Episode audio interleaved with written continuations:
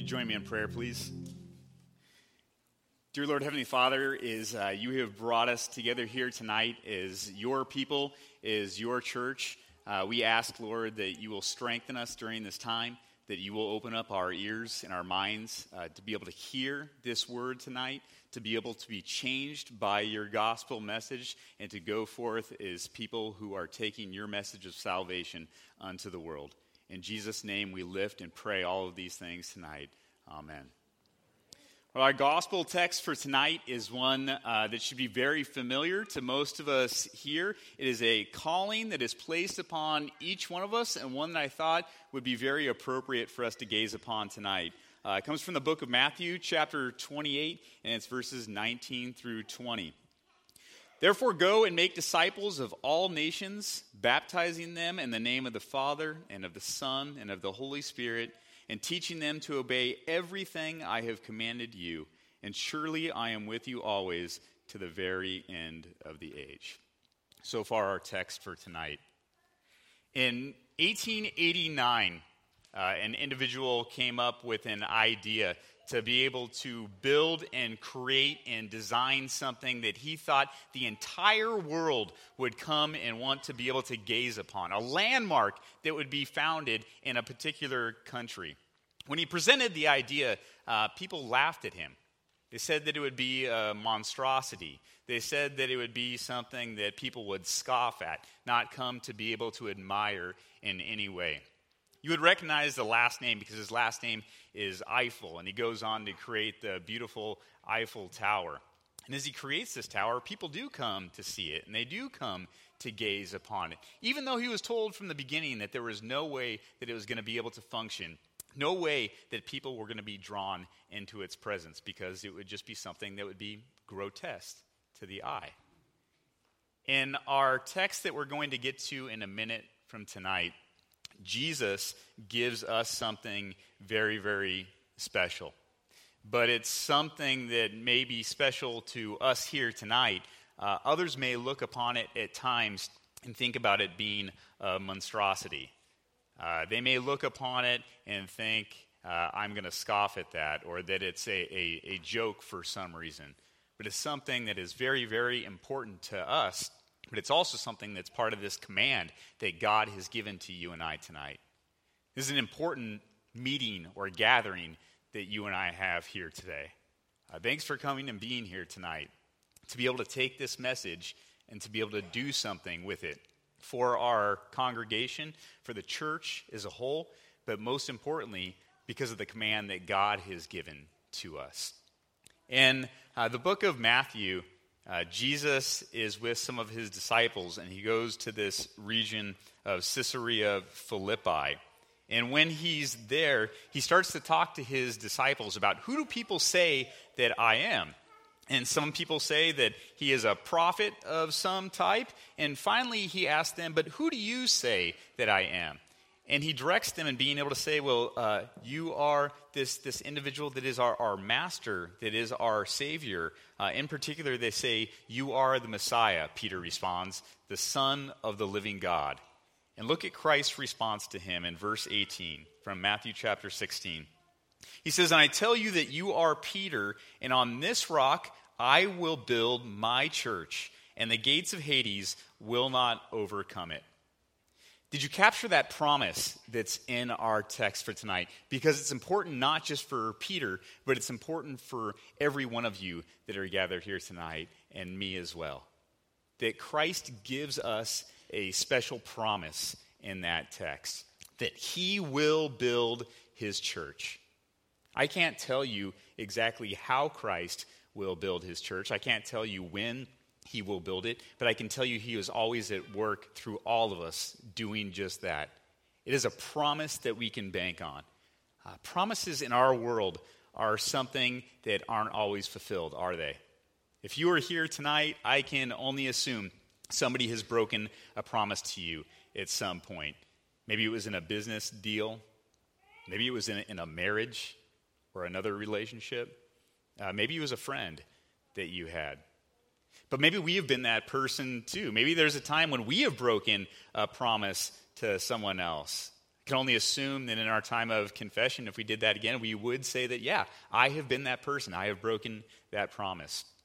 We're not the only ones that break promises. Uh, Satan loves to come after us in this manner, to be able to give promises that he will eventually break. That he tells you that he's going to give you uh, profit, but he's really going to take everything away. He tells you that he's going to give beauty to you, but he'll eventually take that all away. He promises that he's going to give us life, but in the end, he actually just wants to give us death. The promise of Christ in our text for tonight is so different. It's one that we know is going to be true. And it's one that is very special because it includes us. The Lord gives that promise unto you and I today.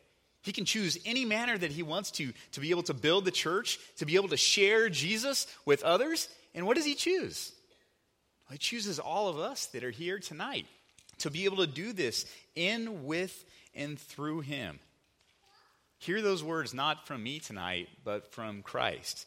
From John chapter 15, verse 16. We heard this in our Wednesday Lenten message. You did not choose me, but I chose you and appointed you to go and bear fruit, fruit that will last. Jesus has given us a, a great promise that I think we need to repeat to ourselves every day. This promise of this great commission that he has chosen us to be his disciples at this place, uh, at Shepherd of the Desert, the context that we find ourselves in. Who are the people around you that need to hear of this message of Jesus? You heard Pastor Allen mention that invite to our Easter service in just a couple of weeks. Uh, people are so open to receive that invite during this time of year. Do that for our Lord. Do that with our Lord. Reach out to those in your community for Him on His behalf, under His command, and under His stead that He gives to each and every one of us. Remember that promise I will build my church, Jesus says. And it's not only a promise that he gives to us with that, but he also gives us a purpose. What's the purpose that you have in this mix? That's our gospel text. Let's hear it one more time. I don't think this verse can get um, too familiar to us. From Matthew 28, verses 19 through 20. Therefore, go and make disciples of all nations, baptizing them in the name of the Father, and of the Son, and of the Holy Spirit and teaching them to obey everything I have commanded you, and surely I am with you always to the very end of the age. Did you hear those, those first couple of words? Uh, go and make, he says. Go and, and make. He doesn't tell us to, to stay here and just enjoy the good things that we have. He doesn't tell us to stay idle, but he puts this calling and this purpose upon our hearts. You know what the toughest and scariest thing is about this verse? Is all of us uh, gather here tonight. Uh, statistics will tell us that even after hearing this message, uh, less than 5% of us will go out at any point in the next year and tell someone about Christ. 95% of us listening tonight uh, will do nothing with this text. That's embarrassing. Uh, it's disheartening. It's the command, again, that Christ has given to us. And it's not just a promise. Remember, it's a, it's a purpose. He could choose any way that he wants to to be able to deliver his word, to be able to share who his son is.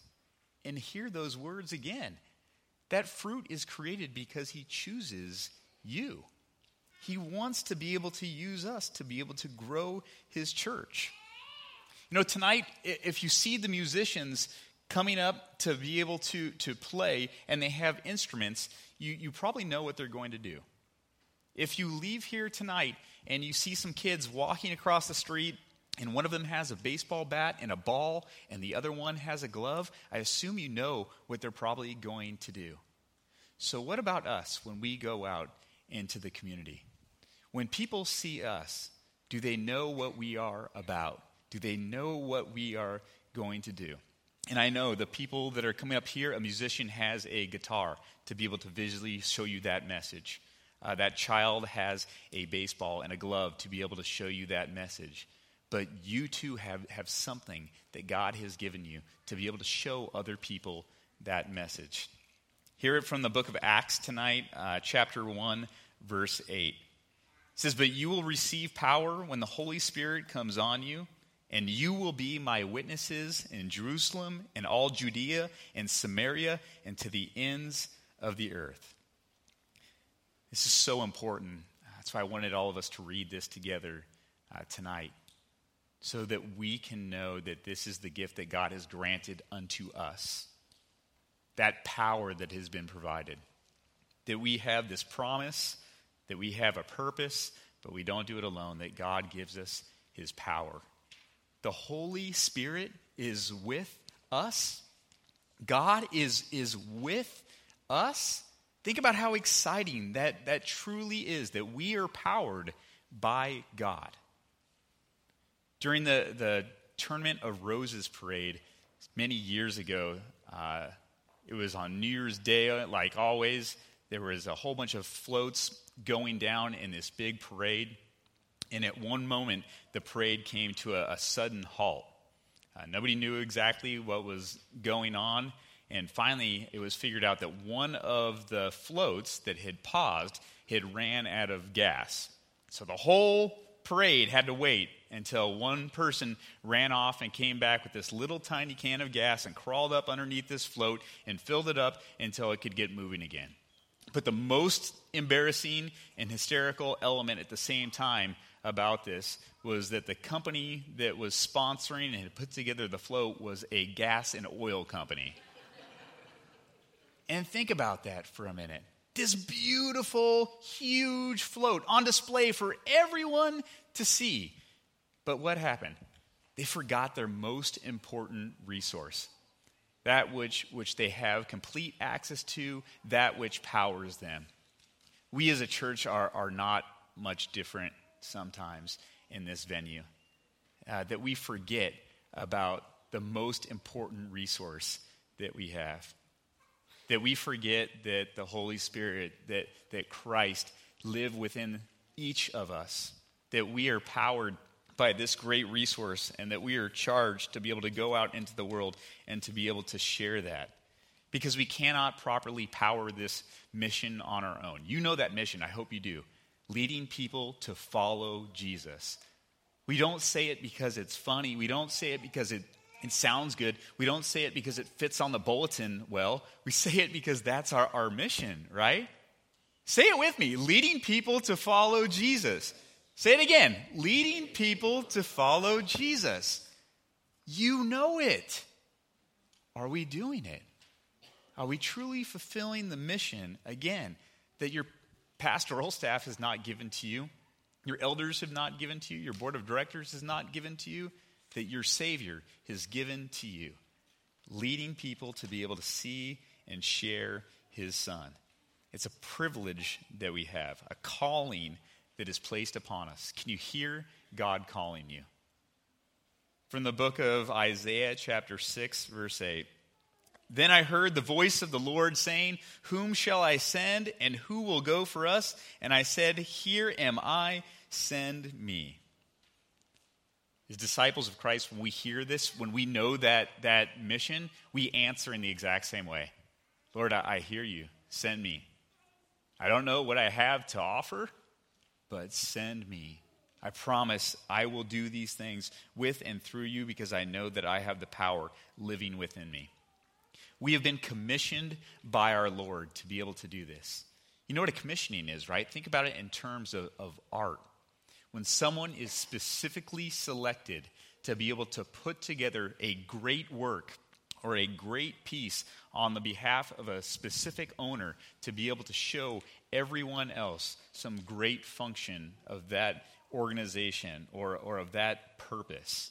And so, what medium has God blessed you with to be able to, to paint that portrait of Christ? Are you a sculptor of salvation? Uh, are you a, a carver of compassion? Are you a, a welder of the word? What has God given to you to be able to share? And how are you going to answer? Whom shall I send and who will go for us? The Lord says to us, You are that one. And we are to answer. Here we are, Lord, shepherds of, of the desert, right? That's who you and I are. Shepherds of the desert. Send us, send us. That's the most beautiful part about this commissioning the fact that God cannot fail, that He gives us this promise, that He gives us this purpose, that He gives us this power, and He gives us freedom and forgiveness in the name and sacrifice of His one and only Son. The Apostle Paul uh, puts it this way Ephesians chapter 1, verses 22 to 23. And God placed all things under his feet, talking about Christ, and appointed him to be head over everything for the church, which is his body, the fullness of him who fulfills everything in every way. And we watch God fulfill this promise, do we not? As he places all of our sins under the feet of Christ on that day that he hangs upon the cross. As he places that, that crown upon his, his head as he's mocked on our behalf. Is this body for us is pierced by that spear. As he eventually dies and he goes to the grave for me and for you. But we too see the fulfillment of this one who fulfills everything that Paul talks about, including a special promise that's received early one morning. You know the story. We're going to celebrate it in just a couple weeks from now. He's not here, uh, the angels say, as individuals come looking for him. Why?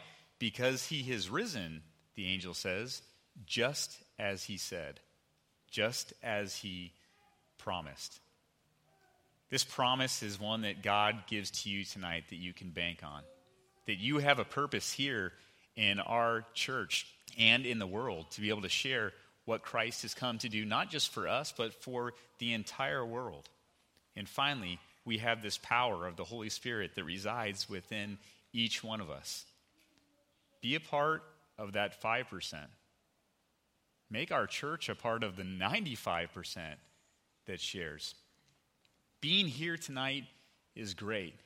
This is amazing for our congregation, for us as individuals to be together on a night like this, to be able to hear God's word.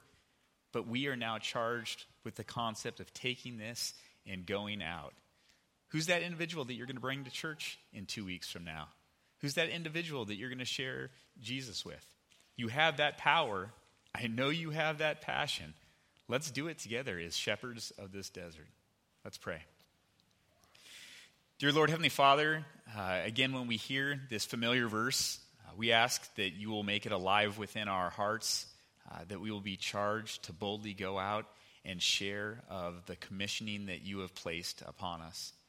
We thank you for the, the trust and honor that you have given to us as your people and ask that we will be able to fulfill this mission in the best way possible according to your plan. Do this again, Lord, with and through us in glory of our Savior's name. Amen. At this time, we will speak together the words of the Apostles' Creed and announcing our faith together with one another. We begin.